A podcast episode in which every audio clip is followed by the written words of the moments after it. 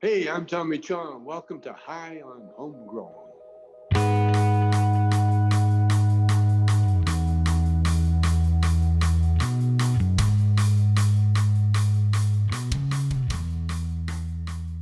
Yes, yes, everybody, and welcome to High on Homegrown, the cannabis podcast from Percy'sGrowroom.com. In this week's episode, we're talking all about books to help you learn how to grow cannabis. This is books from people like Ed Rosenthal, Jorge Cervantes, Jeff Lowenfels, uh, Lizzie Post, even Jack Herer as well. We mentioned his book in this episode.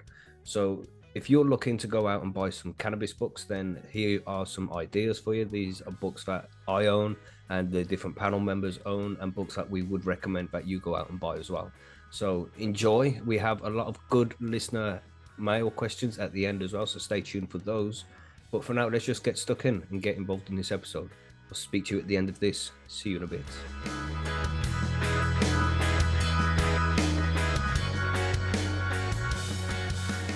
As the kids would say, vibing to the Grow Guides tune there. Hope everybody likes the Grow Guides tune. It's, it's nice, Vibing. cool tune. Vibing. This is one of the new words that the kids are using, bro. Get with the lingo, fam. It's not very original. No, What is nowadays, bro? It's 2022. That's Everything's That's what I recycled. mean. That's what I mean. God damn. I like being from where I'm from because that shit was original. And I'm saying? Good Yeah. times, man. The 90s were the best, weren't they? 90s were full of books too because there was very limited internet, if you remember. Indeed. That is correct. Yes. That's right. So these books you you speak of, what is a book, TG? Well, a book is what uh, me and my friend Greg used to refer to marijuana as when we would text each other. And we'd be like, hey, I went to the library. I got some new books, man. You want to come read them? And we used like, to call it food. We used to be like, yo, man, I'm hungry. You got any food? You know? yeah. And I'll get an example here. Here's a here's a good this is the first grow book I ever bought, actually. And a closet cultivator by Ed Rosenthal. Sweet. cover, whole bunch of thinner pages with words on them, with an end thicker cover. Uh, and there's information inside, usually in a form, Wow. They're rare nowadays, these book things, aren't they? yeah, usually on like an iPad. And Mm. sometimes I've actually gone like this on a book and been like, fuck. And you it know, seems like this is the way things are starting to head now, rather than having these No. actual copies. I spoke to Jorge Cervantes this week, and he's releasing his book very soon. And he's not releasing it in paper form like he has all of his previous books. He's releasing it online as an ebook. really? Yeah, yeah. Only ebook? hmm Oh, It's much cheaper, and people Oh, prefer yeah. it that way. Apparently, oh fuck! It's so much cheaper, but Yeah, yeah. damn. Yeah, it's a shame, isn't it? Because prefer it having that that physical copy of the book is, is. But I've got some epic weed books, man. I've got signed books from Ed Rosenthal and shit, but I don't read them. If I want to find information, I'd go online and I'll find it. That's that's the way. it There you go, right? Yeah. It isn't like the '90s anymore. You know, I, was. I was listening to some good podcasts last night about uh, some some breeders that were around back then, and they were telling their stories of when they started growing. And yeah, it was like books, three books, three or five books that were available back then because there was no forum, there was no internet, there was no Mhm. like podcasts like this. That's right. you know? Passed by word of mouth. And the first time I ever saw like a weed growing book, I was living with a friend of mine. He was young, man, like uh, 18, he was very young. And he just had this little paper pamphlet. It, it was like 20 pages long or something. It wasn't even big, man.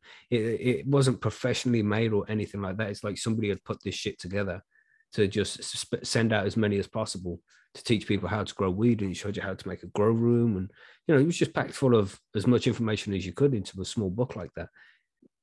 That- And that was the first time I ever seen any kind of weed growing literature, such a long time ago. But that was fucking awesome, man. That it's like inspired me. That that did. That, that was the days before everybody had the internet. You know, it's different times, man. Oh yeah. So, wh- what about you, Marge? You, you got some weed books. Uh, What was the first book you ever owned, if you do own any?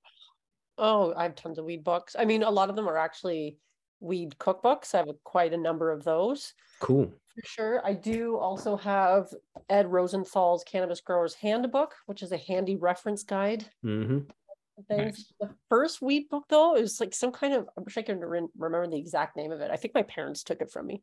It's like something about hash. I forget what it was. Some book about hashish. And I don't remember a lot about it, but it was so controversial. My parents confiscated it from me, and I wish I could find another copy of it. But It's the hash eater. There, I think that was something, something like the name of it, right? Is that the, or It is that how might to make hash? yeah, yeah, it was a long time ago, actually. But Okay. yeah, What what about you, Martin? You got any weed books? Sorry, just packing a bottle there. Um, yeah, well, uh, we specific books. I suppose the first book I ever had was uh, the the Grow Bible by Ar- Argus Fuentes. Uh, that, that was the first one I ever got my hands on. Um, outside of that, uh, I suppose weed specific book. Uh, there, there was the Book of Buds. You ever get those? There was a couple of different volumes as well. And there Hmm, I was, don't know uh, that one. Yeah, and there, there was like a a, a spliff uh, book as well. There was like a book of spliffs, all the different spliffs and how. Yeah, different spliffs you can roll. Yeah, there was issue one and issue two of that. I remember that one. Yeah, yeah, there was two of those. So uh yeah, I had, my hand had my hands on those for a little bit. Um but yeah, uh what, what, the, the the best grow books though I, I would probably recommend right now though for people, but they're probably not for beginners. Um and that's the Teaming with series by uh Jeff Mm, mhm. Unfels. Yeah, Jeff uh, Lundfeld's book. The team microbes, team with nutrients, team with fungi, and there's a fourth one, right? He, he, I no in the chat Yeah. just said there's a new. He's just released. He's just come out with uh, bacteria. Yeah, teaming with bacteria. Yeah. yeah. So te- teaming with microbes kind of co- covers that, but I, I don't know. He's probably gone into it a lot deeper in that because I would have thought those three books together were uh, quite Oh, yeah. uh, quite in depth. Yeah, there you go. Uh, Nice. I know the I lent my third one out to uh, my friend, but uh, yeah, these are the You shouldn't lend books. Books are not for lending, man. You you give people a book. It's like it's like a rule. It's like an unwritten rule of books, right? I'm not these books, that? Mackie. These books you want to come back because Um, yeah, there's so much knowledge in there. You just I'm going to text her this week about it because I want it back. You're like, Where's my shit? Uh, you're right. I have lost many books like that. It's yeah, just this is what you're not supposed to do, man. It's like here's a book, enjoy. Don't lend books. It's bad etiquette, apparently. But uh, Fuck. a a couple of people we've mentioned there. Uh, Monkey, what, what um what books have you got? Do you do books? Uh, not weed books at all. No Uh, way. I, my garden knowledge came from uh, various organic gardening books and whatnot back in the day. So, I mean, I basically, it was just principles of growing that got me where I am now, plus the internet, but I've never Mhm. purchased a weed specific grow book. No, I've never purchased one. I've just been lucky enough to get them well- for free from all these epic people which we've had on the show in the past. No, I don't usually have people uh, handing me books or anything like that, but you know, I did win one at Percy's and deferred, decided to give it to somebody who would probably put it to better use than myself. Mm. But would- uh, that's it. I would agree with you there, Monkey. Though, like Canvas books, um, no, Jorge does a really good job. Ed does a pretty good job too.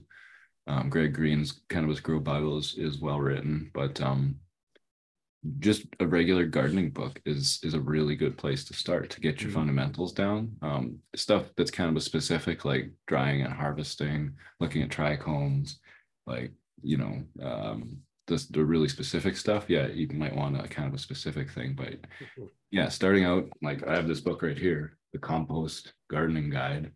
It's you know what we give out to our students at the compost coach uh course that we teach and it's like if you want compost this is the shit right But it's lame, bro. It's got no weed in it. You know. Well, I know, but you know the science if you're into the science of it it's super cool This is one of the things that Exactly, Ed said before when he was on the show. He was like, you know, I didn't really want to write a weed book, but nobody wants to buy a book about growing tomatoes. So Yeah. Yeah, but I mean, if you, if you know how to grow tomatoes well, you'll probably do well growing cannabis.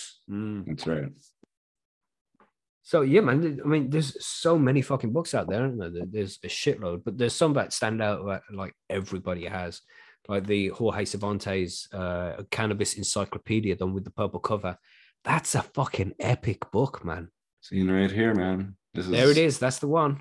I pre-ordered this before it came out, and if you go on Amazon, you can actually see my comment, and Jorge replied to it. So Nice. Oh, I didn't realize until like five years later when I went and looked. But this book, I always say, like you know, I'm a good grower, but lots, you know, my my specific techniques and honing everything in came from this. So This- this- is definitely one which we recommend for everybody to go out and buy for a start. This is the number one book we're going to recommend so far is the Cannabis Encyclopedia from Jorge Cervantes. That has fucking everything in it that you need to know as a home grower. Obviously, you can go into more detail, but that's with everything. You can go into more and more detail. But this is like everything you need to know on a basic level, and not not just basic either. It's like intermediate level too. Mhm. Yeah, no, it it's it'll if that's the only book you buy, you are set. I Mhm, would say. mhm. Yeah, it's got everything you need. And it's a beautiful book, man. It's so well made, so well presented, and yeah, Good it's just- pictures, yeah. demos, like it, it tells you how to set up a grow, everything from a small grow to a huge outdoor thing. And Yeah, I- yeah, yeah, it's, it's well written. I remember Jorge from when when he uh, made some cassette tapes. That's how long ago it was. Some of the guys out there might not even know what a cassette is. you, Yeah, you get your VHS. VHS, man. You put that shit in the VHS player, and he was wearing a black beret with dreads and sunglasses and shit. Uh, Jorge Cervantes, that was some good shit, man. Um, Way back in the day. if you like as a cannabis grower sometimes you get really interested in stuff and if you wanted to start breeding cannabis this is what you needed here robert clarke uh marijuana botany I don't know if you can keeps fading out Yeah, yeah, we can see it. yeah. yeah that's So Robert bot- Clarke, yeah, marijuana botany. Okay. yeah um I haven't seen it. you I need to mean, know You've about- mentioned this book before as well. I know, but you think highly of this book. oh yeah it's i mean it's been out what since 1970 i don't remember when it first came out this is a oh 1981 and yeah i mean most if not all breeders i would say would have this somewhere in the library because it's it's got everything you need to know about crossing different uh different strains from different areas of the world how to how to do everything and what to look for and I mean, how to breed cannabis basically Nice, That's nice. book you- Well, Chilbert just brought up a good one in the chat there that gets overlooked, you know, because it's not necessarily a Oh. growing book, but it's uh about Mm. Cannabis prohibition, which is the emperor wear knows cl- wears no clothes, and that's from the legendary Jack Herer. But I, I was looking online, man. I was trying to buy a fucking signed copy of that, but I couldn't get hold of one. But I'm- definitely in the in the market for a signed copy of that. I want that. That'd be an epic book. Are they have in the pretty hard to find? Like, I don't know, are they still in print or? Yeah, but you, you you, can go on want first edition website. print, don't you? When you when it, when you want it for a collection, you just don't want the book. You want the first edition print. You don't just want to go for any standard shit. Oh, I don't know. I would just want to. I'm a read it. fussy bastard, mate. That's why. That's why. I know you can read the What? ebook. I think yeah, they have it published online. I think Mhm. for free. I'm not too sure though. Quote me on. Yeah. But you know, you should try and support the, the authors of these Anyway, books. that's as a good book. Yeah, good, good one. Yeah. What what other ones would we recommend? Of course, with this um the the the newest one from Ed Rosenthal is really good as well. What's that one called? Uh, the Cannabis Growers Handbook. I think you mentioned it, Marge. Yeah. yeah is I it the newest one you have? Yeah. Yeah. Cool. What'd yeah, you think of it? really good. It's good. That thing's like Yeah, a I think it's textbook, a- right? It is like a textbook. Yeah. It has pretty much everything in it that you could possibly want for growing, for Mhm. sure. I've referenced it numerous times when I've been doing my thing. So yeah, it's definitely like a textbook. Yeah, he said that's what he wanted from it when he was oh. making it, and a lot of people because we've had him on the show and he spoke specifically about this book before it was even released. He was talking about uh, how it's going to be in the end and what he wanted to want wanted of it, and he wanted it to be like a textbook that could go out to all these different universities that are teaching people how to grow cannabis and shit. And he did a good job of it, man. I mean, I've never actually sat down and read through a whole one of these books because this is one of the problems being in the UK. You know, when you go out to read somewhere, say you get the train, you go in somewhere on the train, you can't really sit there reading the cannabis No. growers handbook. you know, but not to scare anybody off. Like it is like a textbook, but it's also, I would say, more like a reference guide. Mhm, and you mhm. i don't know if you would sit down and read a book like this from cover to cover but you know having it on your shelf and being able to reference it when you need it for something is it's pretty invaluable Mhm, so especially with the deficiencies and all of that shit. Mhm. yeah Mhm. But that, was one of that's one of the good ones, man. I also got a couple more. Uh, what's that one? Beyond Buds from Ed Rosenthal as well. Have you seen that one? That one's about edibles and oils and shit. oh I've no i seen that one. I've never read it, but I've seen it. Yeah. Yeah. You know what you're talking about. That one's pretty cool. The missus has read that one. She liked that book. But uh, what else is the man?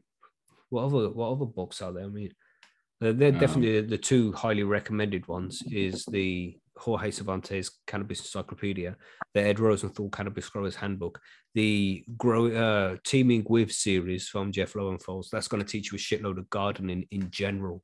Never mind like just cannabis. It Yeah, teaches you a shitload about how soil works. and that's definitely one you want to get into, so you know the, the most important stuff about that.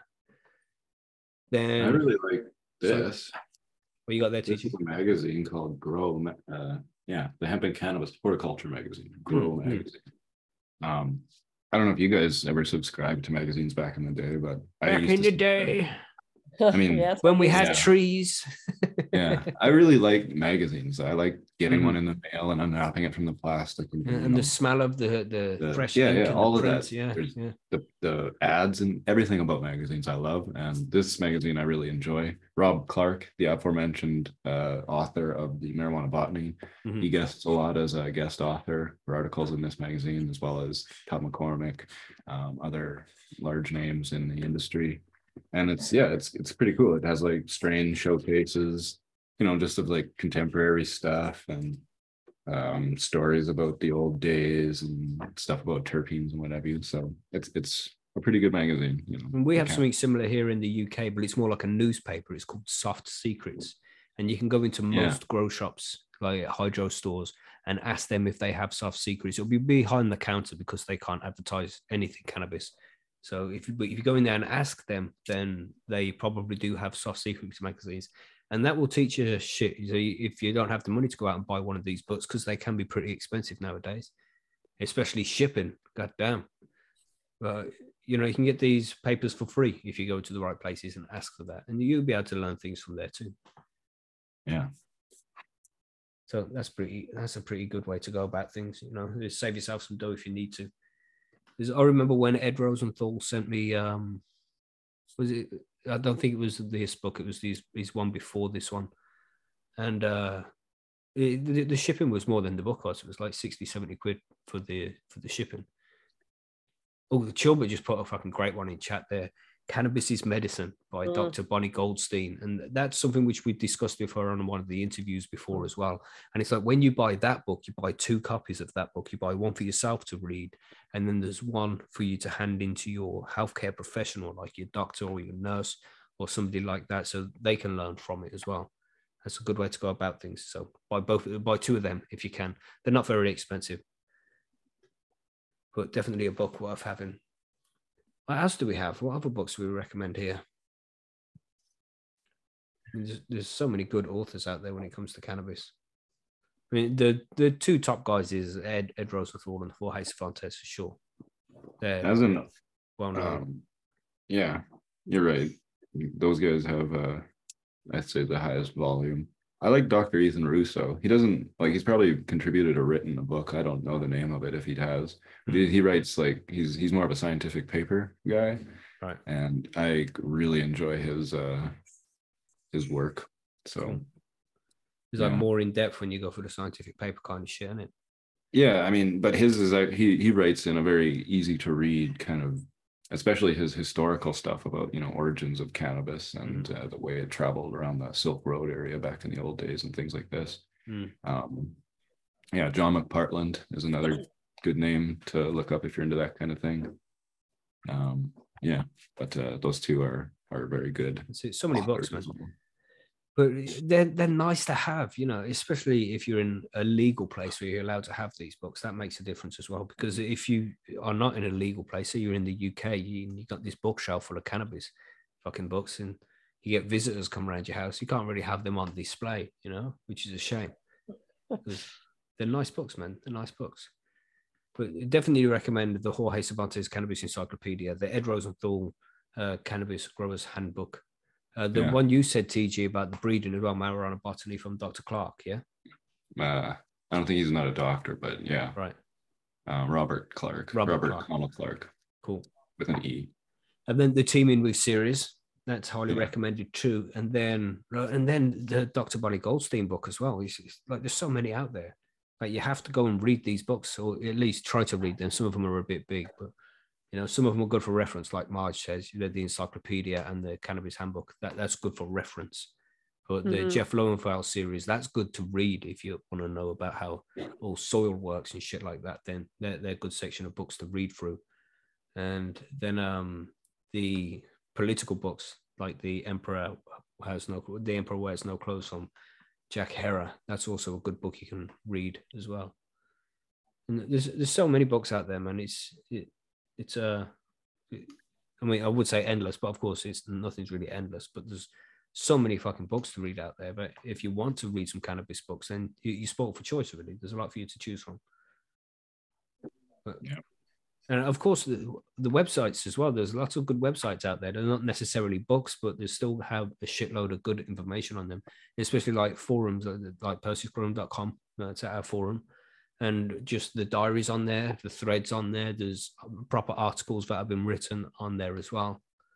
So there's still a lot for you to find online for absolutely free. You can just visit for free. You don't have to pay anything. You can learn as much as you can from there. And then you can get the newspapers and magazines. If you go to a grow shop, they probably have newspapers and magazines about growing cannabis, which you can get for absolutely free as well. You just ask them, scoop them up, and you know, read what you can. And you learn more from those as well. You learn more about, you know, different events that are going on, different bits of culture. It's not just a set informational book about, you know, how to grow specifically. Yeah. Uh, book book I used to love actually was uh, Soft Secrets. Remember that one? Yeah, yeah, I did mention that one, Soft Secrets. Yeah, I've written a few times for Soft Secrets. They've got a few articles of mine in in their magazines. Yeah, Which I've been pretty cool. in there before as well. It's pretty cool. But uh, what, what else is there? what else can we say about books? You got any Read 'em. interesting books to recommend there, Martin? Uh, no, not off the top of my head. Um, my favorite book was always just that. Uh, I suppose the easiest uh, one was the Horace Fuentes Grow Bible. Mhm. I thought that was like so complete and it was so simple as well. It Mhm. explained things quite well for a first timer. Um, but yeah, all the other recommendations that came in there uh, are, are great as well. And there's so many new books coming out as well. I got um, uh, Dr. Dani Gordon's uh, Dani Gordon. Yeah, I think that's her name anyway. Again, um, Mhm. been a while since I had her out, but uh, she Yeah, she's been she's on the show in a couple of weeks. Oh yeah, excellent. Yeah, she, she I met her over in um over in Malta. She she gave a presentation, spoke really well. She talked about what she was doing in the UK, but uh, she was a Canadian uh, doctor working over there and uh, moved to the UK and started working there. Um, but yeah, no, um, her book was really good, really complete as well. Um, but again, that's more about on the medical side and less on the grown side. Yeah, man. That's it. Like, like you say, there's so many options out there, man. So much choice. Sport for choice, really. We're very lucky nowadays because back in the day, you couldn't get any of this shit. Well, and again, the lack of internet was Mhm. a big, you know, you didn't have a grow shop in your town. What do you do? Don't have books about growing, basically. It's crazy, and it when you think back to them days when everything wasn't just available to us, where we couldn't just go Yeah. online and order anything we want. Yeah. You know, have it into your door like two days or less. Mhm. hmm Two days, you'd be pissed off. Like, where's my shit? That's right. I'm standing at the door after like two hours. Like, where is it? It's crazy, isn't it? yeah. We- We're so lucky, man. We're so lucky. But I, at the same time, we're not lucky. It was kind of cool back then in the nineties, you know, the the eighties and nineties, where we didn't just have everything available to us. We, I think, I feel like we appreciated things more. But maybe that's just because I was a kid back then. Yeah, you used to have to go to this place called the mall to get stuff. And you know, and the library. Imagine going into the library. Oh my library. gosh. And what Yeah. book did I see? Um, uh, I went into Waterstones, which is a big uh, book shop, big bookstore here in the UK. You know, there's loads of stores, Waterstones stores all over the UK. And I went in there looking at the gardening books, and I seen in there uh, Helen Ellen Holland's book. What's it called? Mm. Uh, what's it called, man? Um, Cannabis: A Guide to Weed. What was the book called? Can you remember? She's been on the show. I don't remember the name. Weed: A Connoisseur's to. Guide to Cannabis, or something like There that. you go. Something like that. Yeah. So and that book was there on the shelf, man. Just like you could have just bought it in the shop there in the UK. It's like, yeah, that's pretty fucking sweet. You know, and that's a well presented book as well. That's very nice. And then there's a book uh, from Lizzie Post. Remember Lizzie Post when we had Lizzie on the show? Oh, um, yeah, it was awesome. cannabis etiquette. yeah, cannabis etiquette. uh, you know, how to be uh, a, a polite stoner and shit. Pass it to the left. Yeah. Well, and she covered not only that, but other things. You know, it was, it was pretty cool. She was a Mhm. real cool chick. Really, really fun to talk to. yeah, man. That reminds me of David Bienenstock's book, How to Smoke Pot Properly, which I bought. He's been on my show, but I think he was Oh, yeah, on yeah, yeah. your show Yeah, too, he's right? been, yeah, he's been Our on High and The Homegrown. too. highbrow guide to consuming cannabis or something like that. huh? I think it was how, how to Smoke Pot Properly. Okay. Yeah. There's so many books out there, man. So many books. It was a fun book to read too. Yeah, man. So let us know in the comments, everybody, if you have books that you have that you'd like to recommend to anybody. Then you know, put a name in the in the comments of this video so we can find out and uh, you know spread the word so we can all know what the good ones are. Walter the Wizard in there as well. Yeah, Walter the Wizard and and oh man, what the fuck is the name of that full book? Walter the Wizard and the Magic Seed, isn't it? That's, that's The Magic. Seed. Yeah. Yeah, I have a copy of that too. Because we've had uh I can't even remember the name of the author, but she was on the show. I can't remember off the top of my head. Yeah, we had an interview with her too. We've had a lot of authors on the show in the past. It's very cool to speak to these people who have patience to write a book. Right. Because that fucking takes ages, man. It's a big project. And. I've never heard never heard anything positive about the process of writing a book either. hmm Well, and apparently people don't even make a lot of money off it. It's not. It's not like people make Yeah. a shitload of dough. Like, yeah, I'm, I'm a bestseller. I made thirty quid. There's nothing to it really. You've got to really enjoy that whole process. Yeah, I think to be really successful at writing, you have to almost be like prolific, like Stephen King or something. Mm-hmm, mm-hmm. And maybe not even that man. I don't even think he's making money nowadays. No, Yeah, it's crazy, man. Fucking downloading books. Goddamn pirates. You know what I mean? I hate digital books. Though I will Goddamn say. internet ruined books. What y'all reading for now, right? you know what you reading for? Hey, Mister, come here. Mhm. I love that scene. Did you look up Bill Hicks, monkey? Random. I did, yes. I had seen some of him uh, a little bit a while back. So when I saw his face, I'm going like, oh yeah, that guy. Yeah, that guy. Everybody knows Bill Hicks, man. Yeah. Yeah. That guy's a Showed, showed him to a, a friend or two of mine, and they go like, oh yeah, I remember that dude. But he kind of like he, he he blipped into our li- life so quickly. It was Mhm. really a, a non-event. Yeah, he wasn't around for very long, was he? Unfortunately, they got to him. Oh yeah, just the way it goes. Anyway, random tangent over there. Yeah, there you go. So we do have Well, I some mean, questions as well. Sorry, if you're interested in random cannabis uh, like history, uh, Steve DeAngelo has like the Cannabis Manifesto out. Right, cool. It brings you through the, uh, you know, why are we here today? How do we get here? Kind of kind of thing. hmm hmm Steve DeAngelo's a good guy as well. You know, just just buy the book just to support Steve DeAngelo and his cause, man, because he's doing good things out there.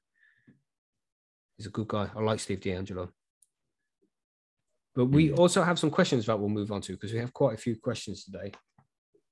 Some are serious ones, some not so serious ones. But we'll begin with this one from Filmy Bowls. Question number one Nightmare Before Christmas. Is it a Halloween or Christmas movie?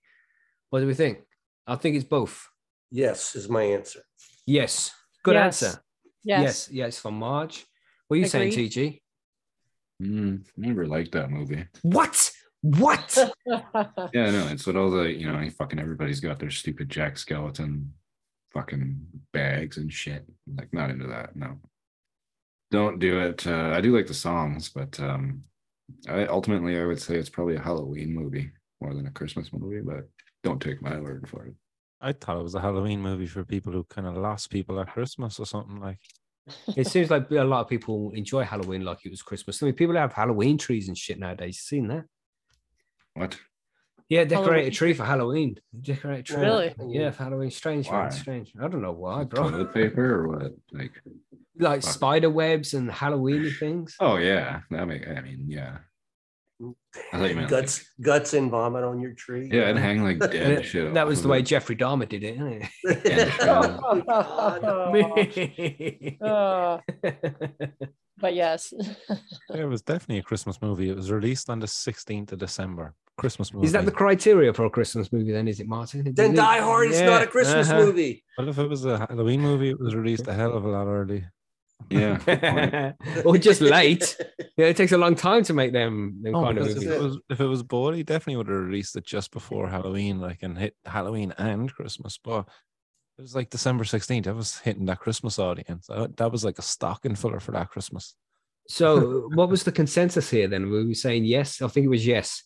So, yeah, the question was Nightmare Before Christmas is a is it a Halloween movie or a Christmas movie? Yes, is the answer to that, Phil. All right. So, question number two: If I give out candy canes on Halloween, will that make them officially Halloween candy, or are they still Christmas candy?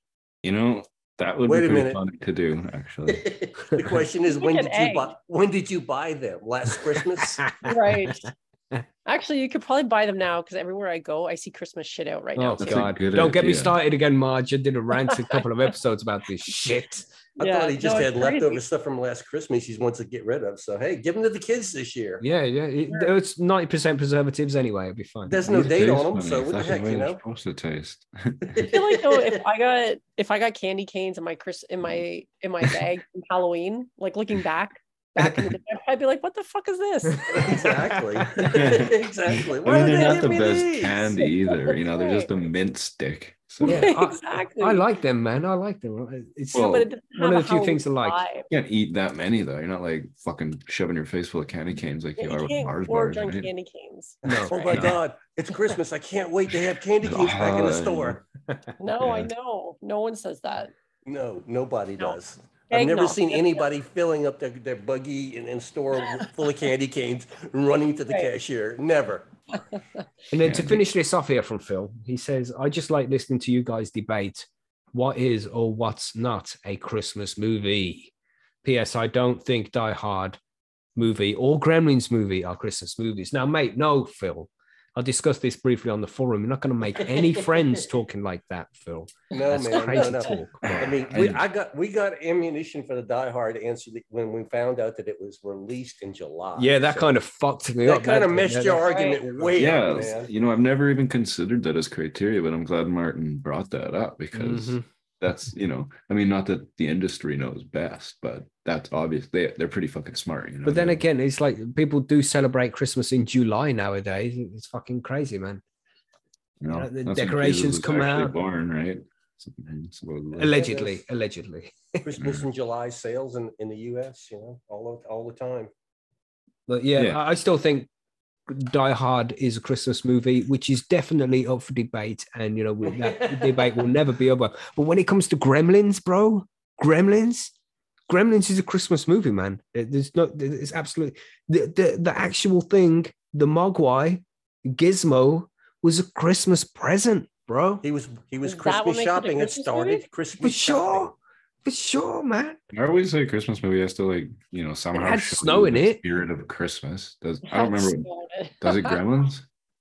I don't know. Uh, or do they just like and then that no. chick tells that that dark ass fucking Christmas story in it. Remember, the, and she's sitting there and she's got that glazed look up on her face, and she starts telling the story about how her dad went missing. For uh, it, it was oh, Christmas oh, yeah, Eve. they- Her in the dad went missing. Yeah, the chimney story. You know what I'm saying? And then there was a funny smell coming from the chimney. So they got somebody out to come look at it a few days after Christmas because they thought it was a dead pigeon or something. But it wasn't. It was her dad dressed up as Santa who tried to get down the chimney. It's like, God damn, that's a bit dark. That is. You know, for is it a kids movie? I'd say well, it's a kids movie, and it's PG You're talking about the thirteen. original, the original Gremlins. Yeah, Like, the original seen Gremlins. movie in, like it's like 20 years old. Oh no, so like forty years old, when That shit came out in the fucking eighties or is it? something. Yeah, It's it's, just like I'm old. it's another Googleable one. Googleable. yeah, you're It was- probably right, but It's it's uh it's like I still think of the 90s as being like I don't know 10 years ago. yeah yeah yeah that's Yeah, right. so When was Gremlins that's released? definitely not the case. God damn. yeah, don't remind me. Don't remind me. The seventh of December, nineteen eighty four. So it's Oh, thirty eight years Wow. old this year. Wow. Wow! Uh, wow! uh, I'm not feeling so good. No, but that was only ten years ago, right? Right, Right. Right. Cool. Cool. It's all good. yeah. That's Right. it. I'm glad we can all agree on that. right. We all agree that it wasn't true.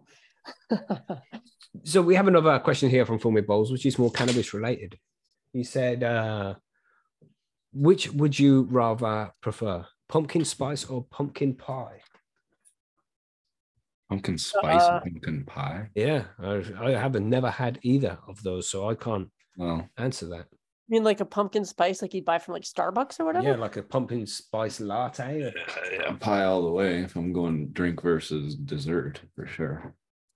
Well, if you're eating the pie, the pie's got the spice in it already, so you Oh, get all yeah, of it. So there you go. That's where I'm at. I do think I personally prefer the pie. Because pie I'm me. not big fan. yeah, and actually, my, my stoner brain there because I um, hit that mic quite a few times. That was Sparky's question. Filmy Bowls had a different Right. question. I kind of like skipped the line there, but yeah, nobody wants no pumpkin shit, Sparky. If you're not carving it, it's no good, bro. Nobody wants no pumpkin. That's why people carve it because nobody wants to eat it. You know what I'm saying? But uh, Filmer Pumpkin Bowls, pie is good stuff, man. is it? It as I is. said, I've never I had love it. so- pumpkin pie. It's like You had probably my pumpkin pie? favorite pie. No, no, I've never had pumpkin. Have pumpkin. you had sweet What? potato pie? What? Uh, I don't think I've had sweet potato pie. either, Because no. it's very Oh. similar to that, but uh, Mackie, Yeah. you got to Yeah. try pumpkin pie. You d- how, and, and infused pumpkin pie. even better. Yeah. and shellfish. Yeah. No, bro. You could It's start not off a with a thing in nice the big. UK. Yeah, you could have a nice big prawn dinner and, and top it off with a pumpkin pie at the end. Yeah. Mm. That would make the shellfish more palatable. So there you go. I love pumpkin pie. I Oh, might be able God. to buy one this week. Oh, I, am gonna have to go and check it out, see if we can find someone. And I'll It's have to try. it. It's gonna be expensive, but I don't give a shit. But you know, the smell of pumpkin, it just it doesn't smell delicious, man. It doesn't smell delicious. It's different once it's cooked. Yeah, I suppose so. Completely. Right. and you add like a fuck ton of sugar and paste and, And pumpkin spice. And pumpkin spice. Yeah. But we we do have a cannabis related question here from Phil, which uh, he says, "What part of the joint is the best, first hit or near the end? Which one do you prefer?" What are you saying, First hit. Monkey? Well, if I'm growing my own, I want the first hit off of it. Mhm. Uh, back in the day when I was probably would have taken one of the later hits because it was stronger. Back when the weed wasn't Mhm. quite as strong, you got more resin in the back end. Yeah. So nowadays, I want the first hit. Oh, you said there, Martin. You said the first hit. First, yeah, yeah, first it. Yeah. Yeah, it's always the tastiest. Mm-mm-mm. Yeah. What about you, Marge? What are you having? I'd probably have to say the first hit too, because I often don't make it to the end because I also hardly ever smoke joints. So, Nice. yeah. What about you, TG? Uh, well, if you smoke the weed that I smoke, it doesn't matter where it is because it all tastes fucking good. Mhm. You got that oil line just like moving its way back down the joint, dripping on your fucking fingers, just like oozing out of that shit. Like, uh, but uh, I don't know. I mean, yeah. So I don't smoke first is- joints anymore. Is nice, I guess, because it's Aaron, Twi- fresh. Twist, Twisted brings up a good point there. Uh, like when I said first hit, like how many people out there actually inhale that? Like when you actually spark up, or like do you get it lighting and then actually take a hit? Because like what, what he's saying there is right. Like the first hit is always like a bit of a paper hit. You know, Mhm, kind of mhm. bite that top Sure, off. yeah, it's not really lighting. lit properly yet. It's not burning properly yet. Yeah, yeah. I, I've kind of some. I always kind of had a habit of just thinking, you know, when you're burning that top, bit, you don't really want to be inhaling the gas from the lighter as well. So you Mm, just kind yeah. of lighting. You don't really inhale that first bit. You do a Bill Clinton on it, and then you take a proper hit in the second. you do a Bill Clinton on it. yeah, you don't inhale. I mean, not to sound like an elitist or something, but good weed should last to the end Mhm, mhm. in terms of. That's one of the uh the criteria which Danny Danko checks when he's doing the judging for the cannabis cups to see Sure. if the if the spliff tastes the same at the start and the and the finish. We Mm. when we talked to Swami, he said the same thing. One of the Mhm. criteria they use in the Emerald Cup is how does it taste now, a little bit here, here, Mhm, all the way mhm. through, right? And does it retain its taste all the way through, or does it just taste like burning by the end of it, or whatever?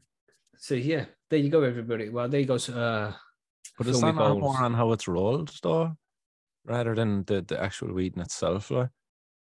Um, my son showed me a picture on his phone. Right, he showed Maybe. his mother a picture on his phone, and then was like, "Go and show your dad that." And so he's come and showed me his phone, and there was three joints in a glasses case. You know, the case put glasses in, like the spectacles, then, then kind of hard cases.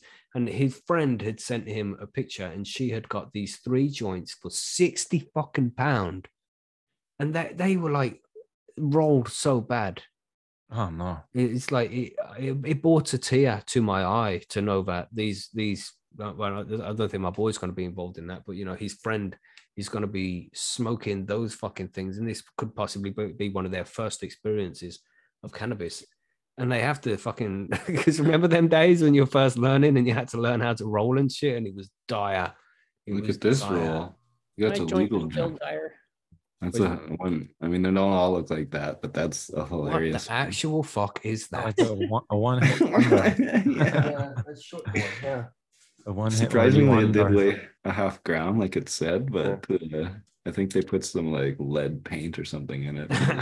You know, For the uh, extra dense hit. It's so small. and It's dumb. like crazy that roach. The roach is nearly the length of the joint. Like You know, if you got facial hair, you're burning it off lighting up that joint. Oh man, look, I can still remember back in the day trying to spark the roach. Yeah. You know, trying not to burn your lips with a lighter, trying to get it lit. Good Martin's times. laughing. man. You've done it too, man. We've Yeah, we've done all been there. We've all been there. But the pre-growing days, isn't it? Because nowadays, uh, if you've got Yeah, your own, Nowadays, oh, you won't get that close. Throw it away. Bye. Oh, just Yeah. roll another one. There Next. you go. And we're so spoiled these days. I'm just thinking of the old days, you know, when you're you're uh, with the green Rizlas and Oh, like you, you kill somebody if they opened your packet and went in for the green little cardboard piece Yep, at the back, mhm. like you know, The roach card at the back. the Yeah. roach The, card, uh, the green you try to card. But you're trying to make as many roaches off as you can. I think I used to like have a way of making almost four roaches off of that a green roach card at the back. Like Damn. and now we get to use pretty much one for our roaches. They're all one whole roach, like yeah, perforated and all, like you know. you know, perforate where the fold should be to make the M in the roach. We're so lucky. Uh, and MW actually, when you roll it, it's M and W for Martin's World. Just so Oh, is that what it is? Oh, Ah, okay. Yeah. I see what you're saying. Yeah. Whirlpool. I didn't realize that until now. You got copyright on that or something? Exclusivity, yeah. Exclusive. Martin's right, I can't put a wallpaper. In there no more. If you hold it this way, it's an M. If you hold it that way, it's a W. Look at that. I'll have to fold one less time and just do an N instead of a W. Yeah. then you don't get charged. That's it. Yeah. So we have another question from Woody here. Woody's got a, a proper a weird growing question, like an actual question. He said, uh, "How far will male pollen travel?" Speaking personally, I know I've got pretty far. I know I've gone pretty far for some tail, but how determined is this pollen stuff? Will it get drunk and make promises it's not planning on keeping, just to get to those pure soft white hairs and mess them up a bit? Yes, yes, Woody. uh, looking into chastity belts at the moment, but I'm not sure about installation. So, what kind of distances are we talking here? Should I build a wall? If I put males in the basement and females upstairs behind closed doors, will that stop the coitus? Bazinga. TG, this your kind of uh, thing, man. How, how, how'd you keep Yeah. your, your males and females separate? Yeah, it's a good question. Um, and I would say the answer is good, good luck. Um, even if you're in the same house, well, especially if you're in the same house with, you know, an internal circulation of air somehow, whether it's your furnace or just air movement and stuff around the place, you're probably gonna run into some cross contamination, like especially um, if you don't take steps like have a carbon filter with really you know a really good exhaust filtration setup to uh, filter that pollen. I've um for these actually i'm picking them out right now as i speak. These f2 crystalline entities i made i used two tents in the same room with two fully you know shitting out pollen everywhere males in those two tents and i did pretty good in terms of uh, keeping the pollen inside. Um, but uh, there was a bit of contamination in my one tent uh, because yeah like it's it's almost impossible Mhm. to keep it under wraps And it can travel on your clothes and shit as well, right? If you visit the males and the, the pollen gets on your clothes and you visit the females, then it's going to I jump mean, off your clothes onto the plants. yeah you probably yeah it's pretty delicate stuff but yeah Mhm. and in terms of how far can it travel outside um But not far because the sunlight gets to it, right? And the, the UV No, sun's sunlight bakes fine. it. I mean, I don't know exactly how like how much UV and sunlight will degrade pollen to the point where it's not effective anymore, but I do know I got pollinated like a bitch in my backyard, and there's Mhm. not a, a hemp farm that And- they're at least three, four kilometers away from me. Yeah, I've heard stories about uh, plants in Spain and that having pollen travel over to Gibraltar and pollinating plants over there. So, and that's traveling like over a small ocean. So, a small Yeah, piece of the that ocean. depend on the conditions, like uh, Mhm. where, where the plants are, what, what the wind is like, and Mhm. Yeah. how heavy their pollen or how heavy the pollen is that they're dropping at, at a time yeah. when you know is the wind blowing at that time. What's the humidity? Because humidity will kill the pollen, and yeah, you got to watch everything. Yeah, Yeah. it's so light it can travel on your imagination alone. I agree. Suggestion would be like It know. almost can, man, because you know if you've ever tried to do a small like a one bud pollination, when you when you tap that Q-tip on that on that Mhm. bud, you can see the grains just float. so gently out there. Exactly. It's like I only want to get the one. best just to go in a different, you know, like what I usually do now is I'll take my male and my female that I'm working on out to my garage Mhm. and then, you know, wait for the male to kind of open up out there and then do my thing there. So it's like Mhm. you know, isolated. Yeah. Um, but um No, but just want to do like a, a, a uh, small scale pollination, like maybe just one bud for a few seeds and let everything else just go, go pretty much seedless is what I'm Yeah. referring to. But even when you're doing that, like I said, you can see the, the grains of pollen just so gently float and right up straight along the plant. It just moves so easily. yeah. It's not, I mean, you know, I didn't get that many seeds considering what I did.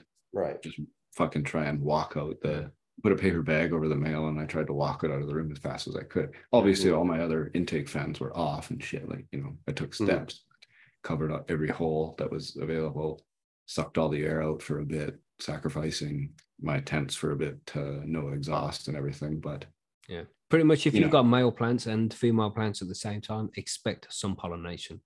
And then if you don't get any, then you know it's a pleasant surprise. But you are probably going to get some, even if it's just a few seeds, you'll get some pollination at some Yeah. point.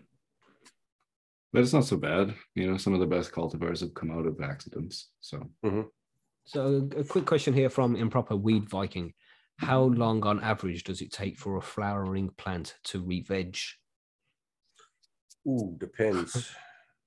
my experience, I would say, you know, three to five weeks, three at the very most, when you start seeing, well, I would say probably after two two weeks after it gets settled, after you planted your clone, and it's like, holy fuck, where am I for a week? Mm-hmm. You have your next week where it starts to like, okay, now I'm here. The week after, you might get some new growth, but really fucked up looking growth, some really spirally leaves, maybe some one bladers, some three bladers, and that's all it's going to grow for a bit. And then after Mhm. probably four to five weeks, I'll say, in my experience, then you'll start seeing uh, relatively normal growth again. But that's when I take a, a clone Yeah. um, that's into flowering. Revegging a plant itself, I've never actually done that. Um, and I don't know how long that would actually take. If any of you guys, I don't know. I I've think- uh, Yeah. recently just did it, unfortunately. cool. I I was trying not to do it. Um, but I had the plant outside just because I had no tent space. And time of year had flipped. So by the time I got it in in mid-August, it had already started in flower. You could already see buds were, were starting to form. It was starting to stretch. So I put it in the tent and it took a full six weeks to completely stop flowering and start producing standard three to five uh, finger leaves that and actually give me some new growth. For like like TG said, pretty much for four to five weeks, I got almost no growth out of it. It just sat there Mhm. like it was dormant. And then all of a sudden, one day, it decided to turn everything back on, and Yeah. there you go. Expect six weeks, man. Six weeks will be cut. Did you have you done this before March? No, no, I never have. Yeah, it's just Yeah. easier. and I only just speak from one, uh, taking a clone three weeks into flower Mm, perspective. Yeah. So yeah, that would This be was the a easiest way. plant. I mean, this was a, a, a good 18 inch tall plant out above the pot, you know, pretty good size in flower when I, when I put it in there. Good news is she did flip and it's now went back flipped into flower. Uh, bad news is it stretched so much. My intent, the flower is into light right now. So it'll be trim time tomorrow.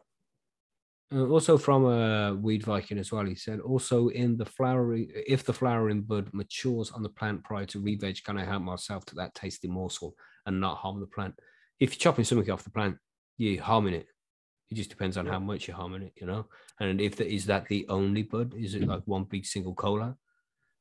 As long as you've got a couple of leaves, uh, you know, a little bit of bush left on the plant, you'll be able to re-veg it as long as it can pick up some light don't harvest everything. Some people even harvest like all the buds off and then re-veg it with just the leaf matter from the bottom part of the plant. But it takes a long time for it to re-veg. Right? Everybody agree with that? You can just take the bud off. Yeah, that's what I've done Mhm. in the past. If you got Seen anything worth, worth keeping, yeah, just chop it off. If it's not worth keeping, don't worry about it. hmm Have you done anything like that before, Martin? No, can't say I have, not to be honest. It just takes a bit too long, doesn't it? It's best to just start some seeds, or like TG says, take a cutting earlier on in the flowering period, about week Yeah, three. I mean, you're halfway through what an autoflower could do before it's actually re-vegged enough to flip to go back into flower. So mm. it, it's a slow process. You have to want to save those genetics if you're doing it. Yeah. And then we have one more question, and this one's from Firetop. And he asks, uh, what's the best way to get dense buds? Panel opinion. Uh, get dense buds, good light, man. Good light. Strain. Need a good That's strain. always been said, yeah. With intensity, uh, density comes with intensity, is what I've always heard. Mm. Um, so yeah, that's number one is get a good light. Mhm. What do you Um, say, TG? Well, that's a really good question, you know, because on like the socials and stuff, I get a lot of questions on like how can I fatten up my buds, especially when people will build my super soil and use it, and then they're used to the traditional, um, you know, hydro kind of. Mhm. I don't know. I always use the way the term "big boobed girls" on bottles, right? Mhm. Because that was the shiny things that sell. They're expensive. They have some stuff that probably does help. but- Four twenty there, guys. Sorry to interrupt. whatever. No, sorry, know. thank you, thank you. My Yeah. my advice though would be yeah, have have good gear, have your setup dialed in, but just keep the plant healthy the whole time. Don't don't try and like force feed it a bunch of shit at the end. If you keep your plant healthy the entire life of its, it will it will like have the ability to produce the maximum of what its genetics allow at the end, you know Mhm. just you know you look at old people that exercise versus old people that like were not you know just i'm not saying old people just humans i guess Uh, look at Arnie. Arnie's like 70 years old, man. Yeah, He's- like, he's good, you know. there's people that still are tommy you know like he's he's Mhm. kept up his regime and he's healthy he's doing stuff right but uh, other old people that are his age are not so mobile and stuff because of reasons um, they they treated their bodies tougher during their lives or something happened to them just like a plant you know so if you keep your plant healthy the whole time that's the best way to get big buds Dense buds. What about you, Marge? You got anything to add to this?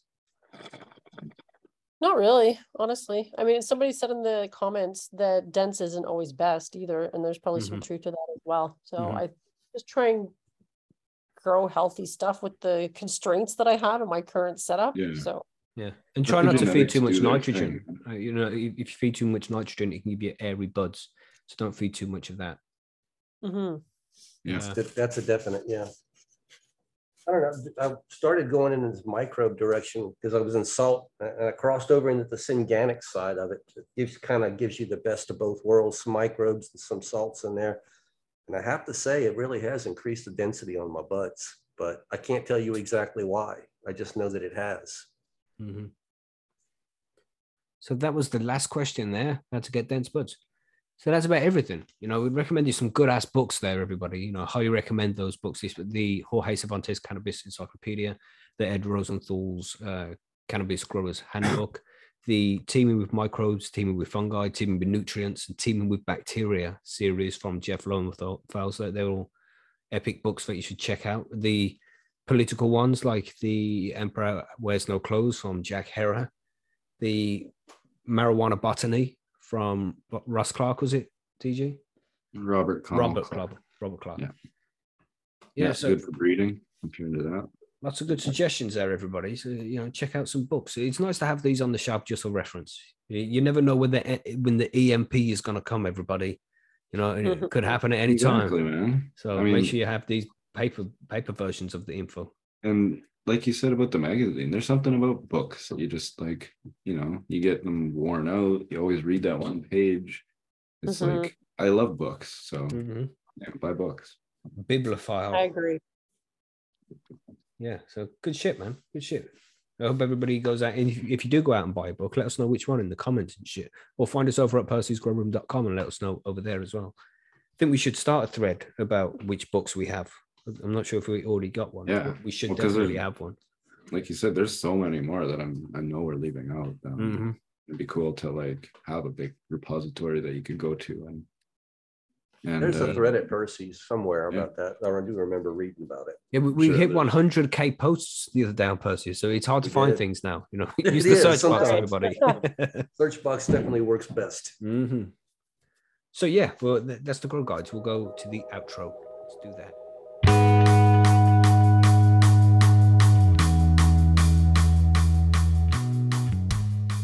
And there we go, everybody. That was this week's Grow Guides. If you want to go out and buy any of these books, you can probably find them all on Amazon, but it's always best to try and find it directly from the author. And if you email Jorge or Ed or Jeff Lowenfels or anybody who writes these books, they might even be able to sign the book for you and then send it out to you if you ask them. So if that's something you're interested in, make sure you go check that out as well.